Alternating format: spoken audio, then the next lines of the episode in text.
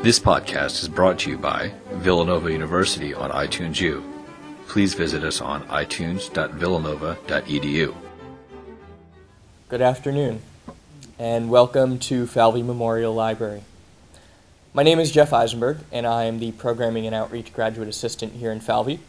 On behalf of Joe Lucia, our Library Director, and the entire staff here at Falvey, I'd like to welcome you to our annual Pope John Paul II Legacy Lecture. Though this spring semester has only 1 month to go, I'd like to also take this opportunity to invite you to the many programs we'll host over the coming month. Next Tuesday, April 10th, you can join us for a poetry reading by Dilruba Ahmed. Then on Thursday, April 12th, we'll host an Earth Day book talk, followed by a faculty book talk by communication professor Dr. Brian Crable. Later in the month, on April 27th, we'll also welcome this year's Falvey Scholars, a group of outstanding seniors selected each year to present their research here in the library. Information on these and all of our events can be found on our website, which is library.villanova.edu. But to refocus on today, Falvey hosts a speaker each year to commemorate the life and work of Pope John Paul II during this Lenten season. For this year's lecture, we welcome Dr. John Kruse, Assistant Professor of Theological Studies at nearby Newman University. Dr. Kruse joins us today to discuss his book, Lent and Easter Wisdom from Pope John Paul II. The book features the late Pope's thought-provoking words, leading readers through a journey of conversion throughout the season. As Dr. Kruse himself says, his book and lecture look to the inspiring writings of Pope John Paul II to lead to deeper reflection on life and faith this Lenten season. Please welcome Dr. Kruse.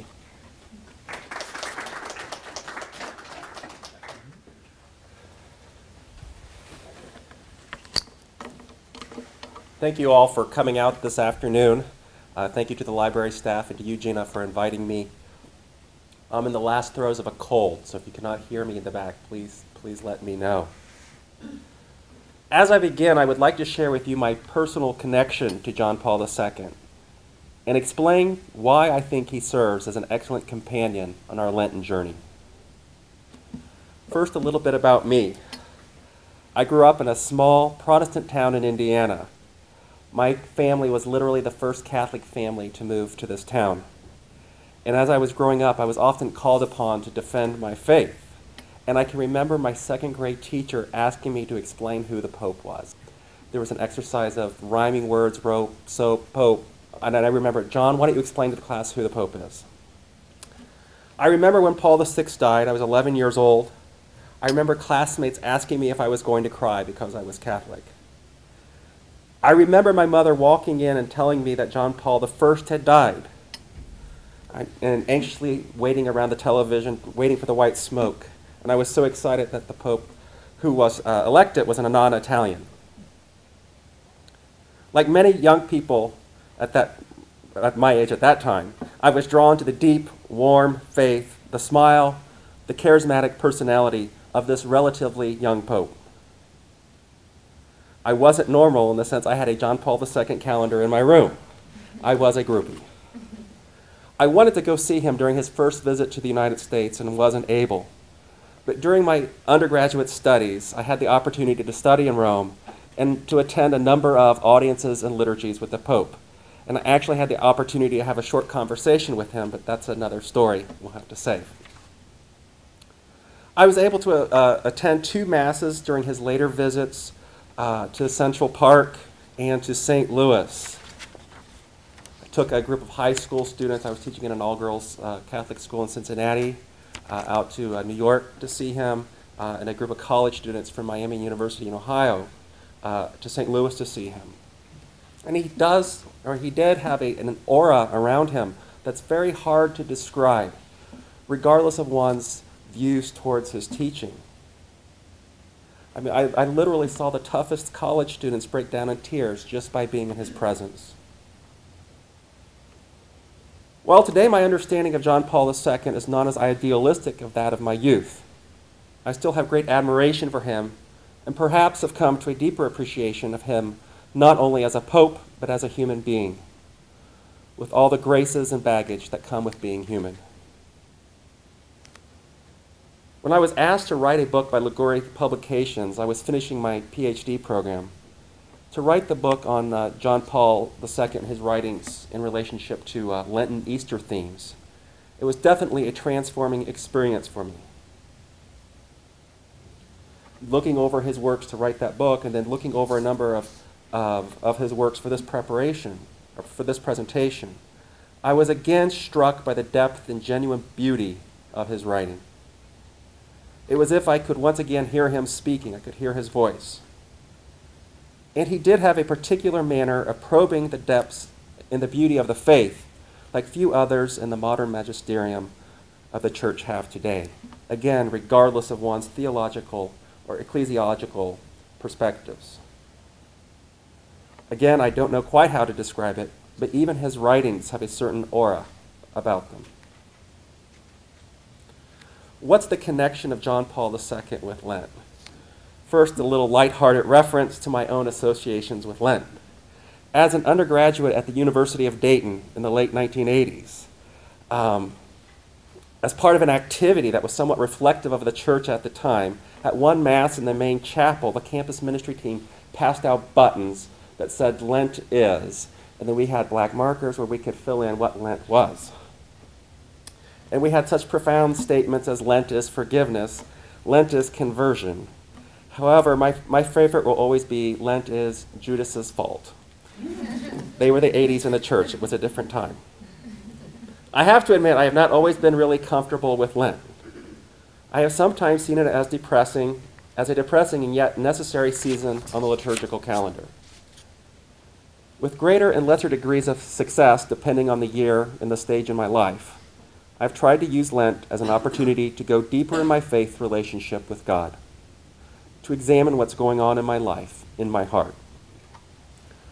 Writing the book and preparing for this presentation near the end of Lent have helped me to do this. As I have stated, I think John Paul II can be a most helpful companion on our Lenten journey. This is especially true given the witness of the last months of his life. As you might remember, John Paul's health was in precipitous decline during his last Lent in the spring of 2005, as the effects of Parkinson's disease took an ever-increasing toll. I do believe that during this time, John Paul II modeled what he had preached. He took up and embraced his own cross and let that transform his relationship with God. But he did this with a confidence that the resurrection defeated pain, suffering, and death once and for all. For my presentation this afternoon, I'd like to focus on 5 interrelated Lenten themes that I see as surfacing in the writings of John Paul II. Taking up one's cross, swimming against the current, the theme of suffering, the theme of conversion, and finally the theme of victory. So I'll be hitting these one at a time, introducing various quotes from the writings of John Paul II. And at the end of each topic, I'd like to offer just a short reflection.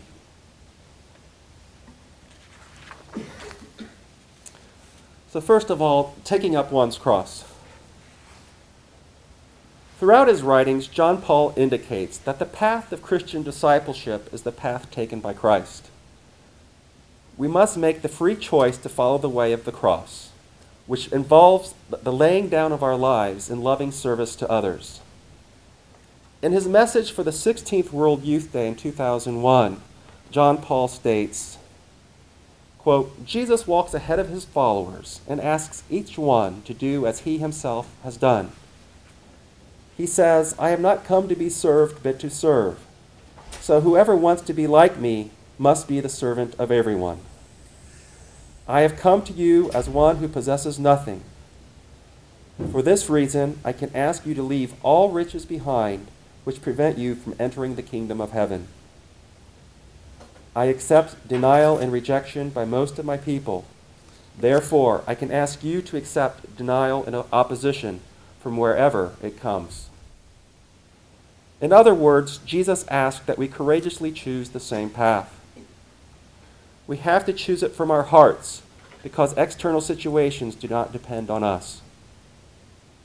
Insofar as it is possible, the will to be as obedient as he was to the Father and to be ready to accept the plan which he has for each person right to the end depends on each one of us." Unquote.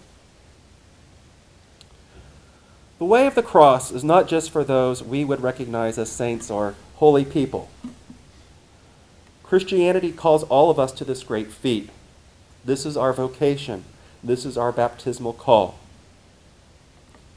It happens to be a concept that I find that my students at Newman have a hard time coming to grips with.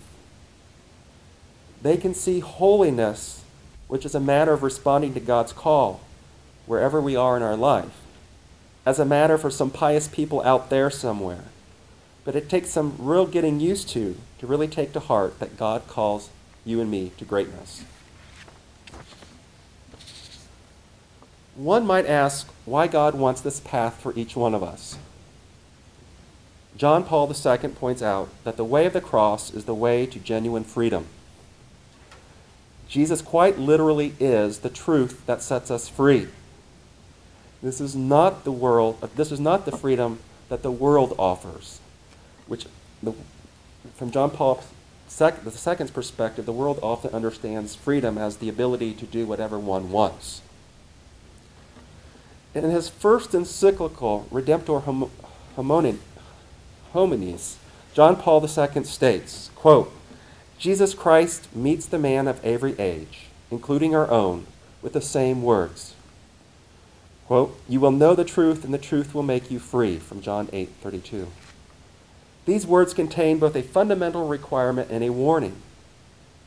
The requirement of an honest relationship with regard to truth as a condition for authentic freedom, and the warning to avoid every kind of illusory freedom, every superficial unilateral freedom, every freedom that fails to enter into the whole truth about man and the world.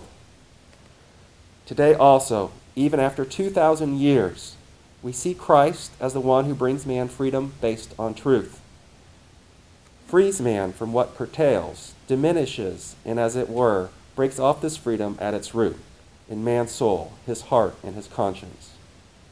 What a stupendous confirmation of this has been given and is still being given by those who, thanks to Christ and in Christ, have reached true freedom and have manifested it even in situations of external constraint. So one might not be physically free, but in Christ one could be authentically free. One must note that John Paul II doesn't sugarcoat the challenge of taking up the cross. It is not the easy path, but it is the path to life, life beyond anything the way of the world, could ever offer. Again, in his 2001 message to World Youth Day, he states, quote, "There is a widespread culture of the ephemeral that attaches value to whatever is pleasing or beautiful, and it would like us to believe that it is necessary to remove the cross in order to be happy. The ideal presented is one of instant success, a fast career, sexuality separated from any sense of responsibility, and ultimately, an existence centered on self-affirmation, often bereft of respect for others. Open your eyes and observe well. This is not the road that leads to true life, but it is the path that sinks into death. Jesus said in Luke chapter 9, 'Whoever wishes to save his life will lose it, but whoever loses his life for my sake will save it.' Jesus leaves us under no illusions. From Luke chapter 9, 'What profit is there for one to gain the whole world, yet lose or forfeit himself?' With the truth of his words that sound hard but fill the heart with peace, Jesus reveals the secret of how to live a true life." Unquote. In short, John Paul II argues that we must lose ourselves to find our real selves and real meaning and value in Christ. Again, from his first encyclical, Redemptor Hominis, John Paul states, "The one who wishes to understand himself must draw near to Christ. He must, so to speak, enter into him with all of his own self. He must appropriate and assimilate the whole of the reality of the incarnation and redemption in order to find himself. If this profound process takes place within him, he then bears fruit not only of adoration of God, but also of deep wonder at himself.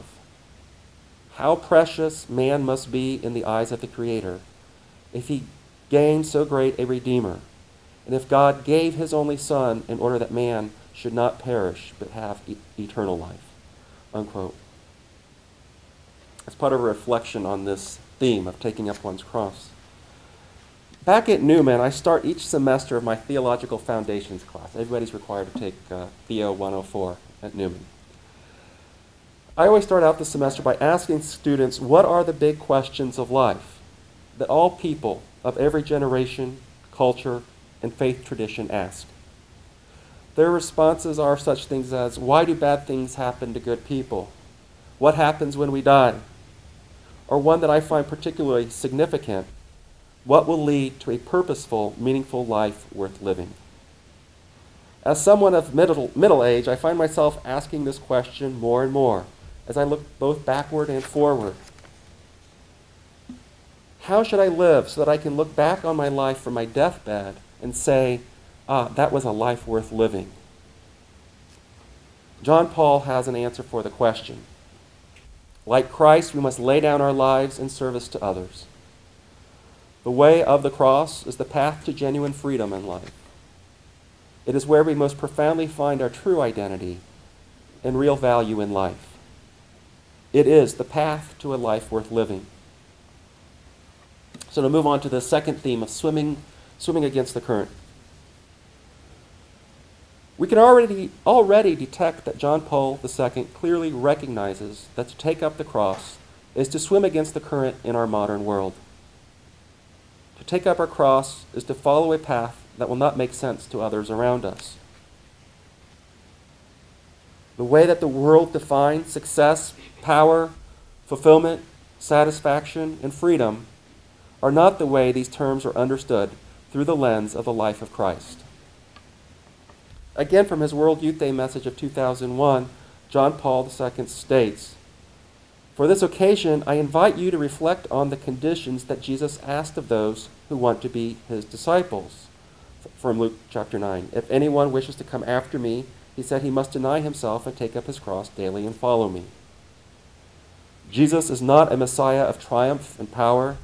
In fact, he did not free Israel from Roman rule, and he never assured it of political glory.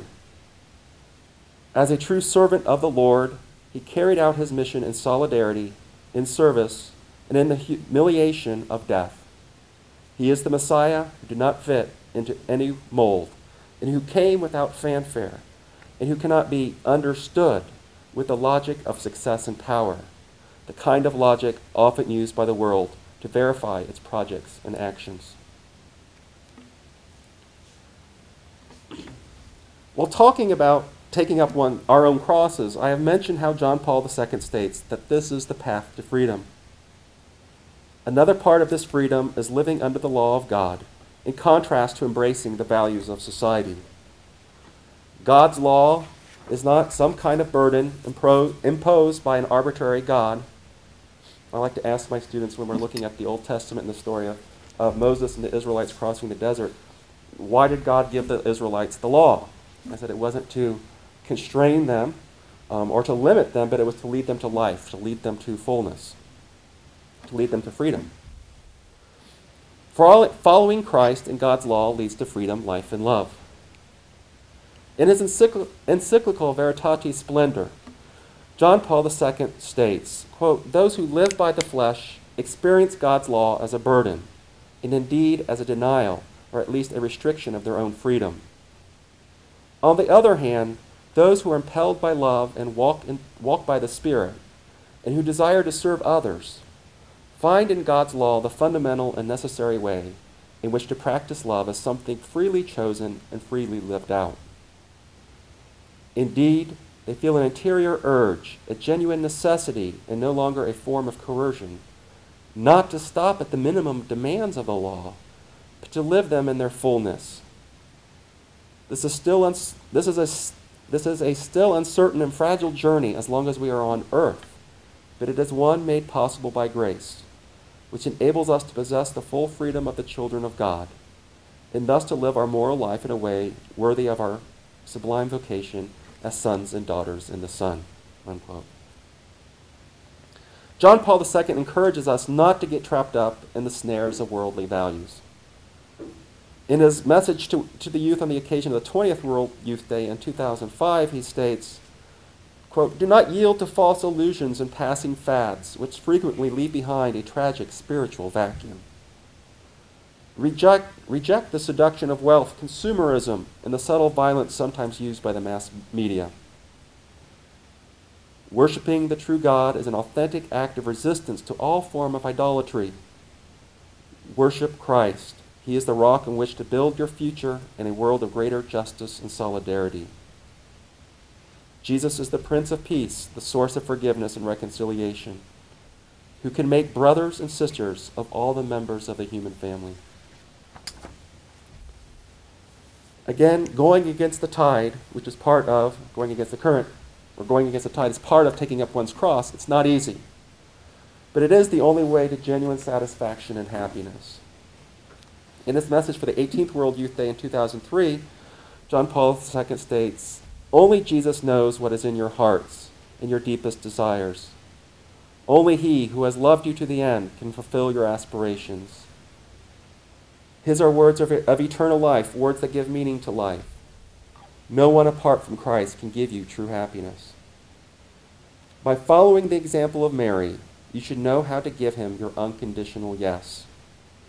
There is no place in your lives for selfishness or laziness. Now more than ever, it is crucial that you be watchers of the dawn, the lookouts who announce the light of dawn and the new springtime of the gospel, of which the buds can already be seen. Humanity is in urgent need of the witness of free and courageous people who dare to go against the tide and proclaim with vigor and enthusiasm their personal faith in God, Lord and Savior. You are also aware, my dear friends, that this mission is not easy. It becomes absolutely impossible if one counts only on oneself. But," and then quoting from the Gospel of Luke, "what is impossible with men is possible for God." Unquote. As a reflection on this second point, at first hearing, John Paul II might appear to have had an overly pessimistic view of the world. For sure, not all of his experience in the world were positive. He lived through the brutal Nazi occupation of his native Poland and the subsequent period of communist oppression. John Paul II matured in a persecuted church that had to set itself apart from and against oppressive regimes that very much threatened the church and that stood against the very heart of the message of Christ. I definitely don't think John Paul II was anti-world. After all, Catholicism is an incarnational faith. The world is where we encounter God, and John Paul II did emphasize finding God in our own experiences. But John Paul does challenge our own stances towards the values of the world. Like Jesus in the Sermon on the Mount, he's asking us where our treasure lies. What are we putting our faith in? In class, back at Newman, I defined faith as, or asked questions to get at the essence of faith. What am I betting my life on? Or I let my students know I like roulette. Guilty pleasure. I ask, what are you putting your chips of your life on? What are you counting on to come through for you? Or what would be the last thing in your life you'd ever let go of? That's where your faith lies. Am I betting on the sometimes prevailing attitudes and values of our society that hold that watching out for number one, seeking personal pleasure and consumption of goods, provide the path to fulfillment? John Paul II reminds us that these are empty promises that only ultimately leave us unsatisfied. I'm always reminded of a trip I had. My parents lived back in Indiana still, and I was flying home with a friend of no particular faith orientation. You know, I don't know if he would define himself as an agnostic or an atheist, but we were flying and we hit some really bad turbulence. And not the kind of turbulence where things would start shaking, but things were kind of flying through the air and people were screaming turbulence. And my friend turned to me and he said, "I'm not ready to die." And I thought, as a theology professor, I thought, oh, maybe we're going to have a breakthrough moment here. He said, I haven't got a Bentley yet. That was literally his response. I haven't gotten a Bentley yet. Placing his things in, or placing his faith in material things. John Paul II is encouraging us to bet or invest our lives on a relationship with God. It is through this relationship that we come to the full meaning of life. This Lent, John Paul II challenges us to examine just where our faith truly lies, just which values we are subscribing to. Moving on to the third theme of suffering. Taking up one's cross and swimming against the current, or living counterculturally, involves its own challenges. It comes as no surprise to any of us here that suffering is a part of life. John Paul himself was no stranger to suffering and was well aware of the suffering in the world, especially that associated with living a life of Christian discipleship. John Paul canonized 482 people, most of whom were martyrs. John Paul is well known for developing the church's teaching about suffering, especially in his apostolic letter, Salvifici Doloris. While acknowledging that suffering ultimately remains a mystery, he does explore ways it can begin to be understood theologically. For example, as explained in Salvifici Doloris, suffering, or weakness and emptying of oneself, serves as a means through which God can manifest God's power. John Paul states, "Those who share in Christ's suffering have before their eyes the paschal mystery of the cross and resurrection, in which Christ descends in a first phase to the ultimate limits of human weakness and impotence. Indeed, he dies nailed to the cross. But if at the same time in this weakness there is accomplished his lifting up, confirmed by the power of the resurrection, then this means that the weakness of all human sufferings are capable of being infused with the same power of God manifested in Christ's cross. In such a concept, to suffer means to become particularly susceptible, particularly open to the working of the salvific powers of God, offered to humanity in Christ. In him, God has confirmed his desire to act especially through suffering, which is man's weakness and emptying of self, and he wishes to make his power known precisely in this weakness and emptying of self." This also explains the exhortation in the first letter of Peter. "Yet if one suffers as a Christian, let him not be ashamed, but under that name let him glorify God," unquote. Perhaps more significantly, John Paul develops the concept of uniting our suffering to Christ's redemptive suffering. In doing so, our own suffering can take on meaning and purpose.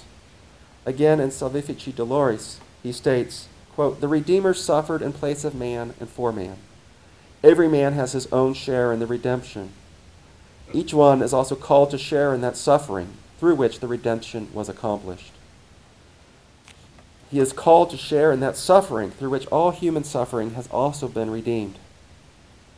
In bringing about the redemption through suffering, Christ also raised human suffering to the level of the redemption. Thus, each man in his suffering can also become a sharer in the redemptive suffering of Christ. In fact, as he neared death, John Paul II united his suffering with Christ as he united himself with all others who suffered. In his message to the participants in the rite of the Way of the Cross at the Colosseum in 2005, he states, quote, "The adoration of the cross directs us to a commitment that we cannot shirk. The mission that Paul expressed in these words, quote, 'In my flesh I complete what is lacking in Christ's affliction for the sake of his body, that is, the church.' I also offer my sufferings so that God's plan may be completed and his word spread amongst the peoples. I, in turn, am close to all who are tried by suffering at this time. I pray for each one of them. Not only can we give meaning to our suffering by uniting it to Christ, suffering can also result in the release of love and self-giving in the world when we reach out to those who suffer, not just through sympathy and compassion, but through actual action. Again, in Salvifici Doloris, he states, the parable of the Good Samaritan belongs to the gospel of suffering, for it indicates what the relationship of each of us must be towards our suffering neighbor. We are not allowed to pass by on the other side indifferently. We must stop beside him. Everyone who stops beside the suffering of another person, whatever form it may take, is a good Samaritan. This stopping does not mean curiosity, but availability. It is like the opening of a certain interior disposition of the heart, which also has an emotional expression of its own. Therefore, one must cultivate this sensitivity of heart, which bears witness to compassion towards a suffering person. Sometimes this compassion remains the only or principal expression of our love for and solidarity with the sufferer. Nevertheless, the Good Samaritan of Christ's parable does not stop at sympathy and compassion alone. They become for him an incentive to actions aimed at bringing help to the injured man. In a word, then, a Good Samaritan is one who brings help in suffering, whatever its nature may be. Unquote. According to John Paul, we are to see the face of Christ in those who suffer. Like Christ, we are to reach out to those whom society pushes to the margins. Our Lenten journey should move us to charity and to action. In his message to his general audience on Ash Wednesday in 2001, John Paul states, quote, the fruit of a courageous ascetical journey can only be a greater openness to the needs of our neighbor. Those who love the Lord cannot close their eyes to individuals and peoples who are tried by suffering and poverty. After contemplating the face of the crucified Lord, how could we not recognize him and serve him in those who are suffering and abandoned? Jesus himself, who invites us to stay with him, watching and praying, also asks us to love him in our brothers and sisters, remembering that, quote, from Matthew's Gospel, chapter 25, as you did it to one of the least of these, my brethren, you did it to me. The fruit of a Lent intensely lived will thus be a greater and more universal love. Unquote. And as by means or as a reflection for John Paul's theology of suffering, this Lent, John Paul invites us to examine our own attitudes towards suffering. Do we try to avoid suffering at all costs? Some of you might be familiar with the film The Matrix. Some of you seen the premise of the film, it's been a few years since I've seen it. The world as we're experiencing it is a fake world that's just, it's computer-generated ideas. Computers have taken over the world. So what we're experiencing are just illusions. But they're pleasant illusions. And there are a few people who break away from these computer-programmed thoughts, and they're trying to fight the computers who are using human beings as a source of energy to run the computers themselves. And I asked my students, I said, if you could live just in a world that was just pleasant thoughts, but really you were enslaved and you were being used as a source of energy for computers, but you're having pleasant thoughts pumped in of ice cream and maybe a juicy steak or something. Or you could know reality and fight to overthrow this oppression. Which would you want? And 75% of students will say, I'd rather just have the pleasant thoughts pumped into my head. John Paul is saying the opposite. Do we see Christ in those who suffer and enter into their suffering? Do we actually put our faith into action? I am always amazed how little attention is given to the final judgment Jesus depicts in Matthew 25. Whatsoever you do to the least of my people, those who suffer, those that you do to me. This is the criteria Jesus says we'll be judged by. In our modern world, and even in our church, we sometimes would be hard-pressed to know it. What is our reaction to Christ, who is suffering in the world around us? Moving on to our fourth point of conversion. To take up one's cross, to live counterculturally, and to live in solidarity with the suffering requires a turning, a conversion in our lives. As John Paul explains, Lent is a journey of conversion.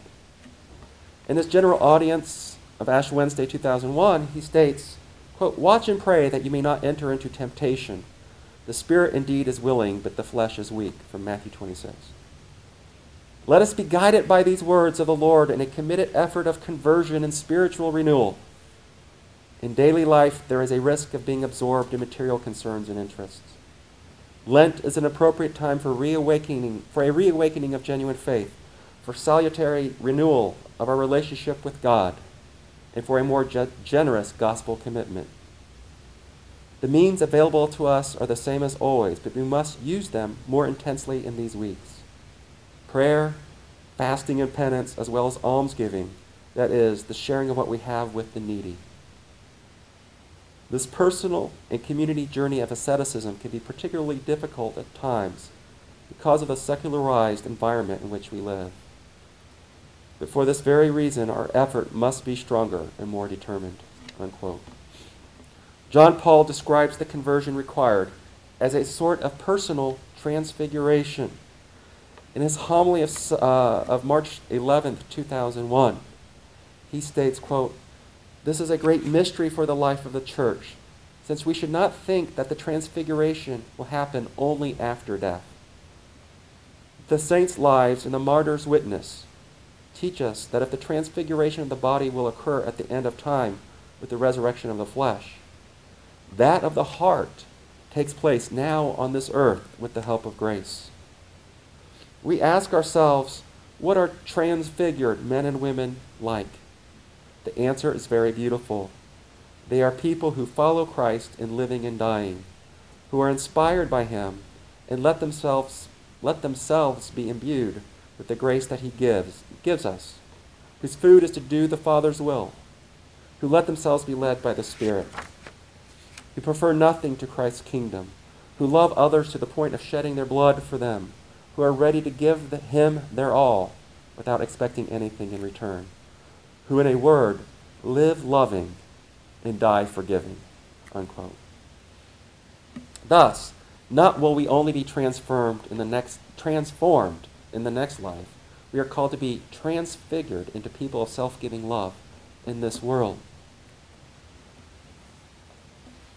For a reflection, I would offer, often conversion to Christ can mean detachment or letting go of that which holds us back from deeper relationship with God. What are we afraid of letting go of in our lives? The act of letting go can be scary. Often we are more comfortable with what we know than with the idea of leaving something behind in the hope of reaching out to something better. In short, sometimes we don't want to be free from that which holds us back. And there's a character in the movie Shawshank Redemption, and I don't remember his name, but he's an elderly character, and he's up for parole, say, every 5 or 10 years. And the day before he's up for parole, he always hits another inmate. Why? Because he says, I know what to expect in life here in prison. I don't know what to expect from life out there in the world. And that's just the exact contrast to the life of the character Andy, the main character of the film, who kind of exemplifies the quote on the advertisements for the film. It says, "Fear can hold you prisoner. Hope can set you free." I teach at a Franciscan university. I think of Francis surrendering the wealth of his family in a radical act. He stripped himself of his clothing in front of the bishop and the whole town to return all his wealth, all his material possessions back to his father, so that he could follow Christ with his whole heart. Francis turned from something in order to turn to Christ. Our conversion might not be as radical as Francis's, but if we approach the final days of Lent, and as we prepare to enter into the mysteries of the Triduum, we can ask ourselves what we need to turn from in order to turn more fully to Christ. What are the parts of our lives that need to be transfigured? Finally, our last theme. John Paul II points out that if we take up our cross, live counterculturally, respond to the suffering of others, and undergo a conversion of heart, We will share in the resurrection, new life, and victory of Christ. No matter how crazy the world and our lives might get, pain and suffering do not have the final word. In his address at the Way of the Cross to the Colosseum in 2002, John Paul states, "In the acute pain of the suffering servant, we already hear the triumphant cry of the risen Lord. Christ on the cross is the King of the new people, ransomed from the burden of sin and death. However twisted and confused the course of history may appear, we know that, by walking in the footsteps of the crucified Christ, we shall attain the goal. Amid the conflicts of a world often dominated by selfishness and hatred, we as believers are called to proclaim the victory of love. Today, Good Friday, we testify to the victory of Christ crucified." Unquote. This is why, John Paul explains, Good Friday is good. One of the strongest and most memorable messages of John Paul's pontificate, I think, was that we don't have to be afraid. We are in the hands of the victorious Christ. In his homily for the Easter Vigil 2001, he states, quote, "On this night, death gives way to life for you too, as for all the baptized. Sin is erased and a new life begins. Persevere to the end in fidelity and love, and do not be afraid when difficulties arise. For Christ, being raised from the dead, will never die again. Death no longer has dominion over him." And John Paul is quoting from Romans chapter 6 now. Similarly, in his book, Crossing the Threshold of Hope, John Paul II states, "At the end of the second millennium," and I would add at the beginning of the 21st, "we need perhaps more than ever the words of Christ risen, 'Be not afraid.' Peoples and nations of the entire world need to hear these words. Their conscience needs to grow in the certainty that someone exists who holds in his hands the destiny of the passing world, someone who holds the keys to death in the netherworld, someone who is the Alpha and the Omega of human history, be it the individual or collective history. And this someone is love. Love that became man, love crucified and risen, love unceasingly present among men. It is Eucharistic love. It is the infinite source of communion. He alone can give the ultimate assurance when he says, 'Be not afraid.'"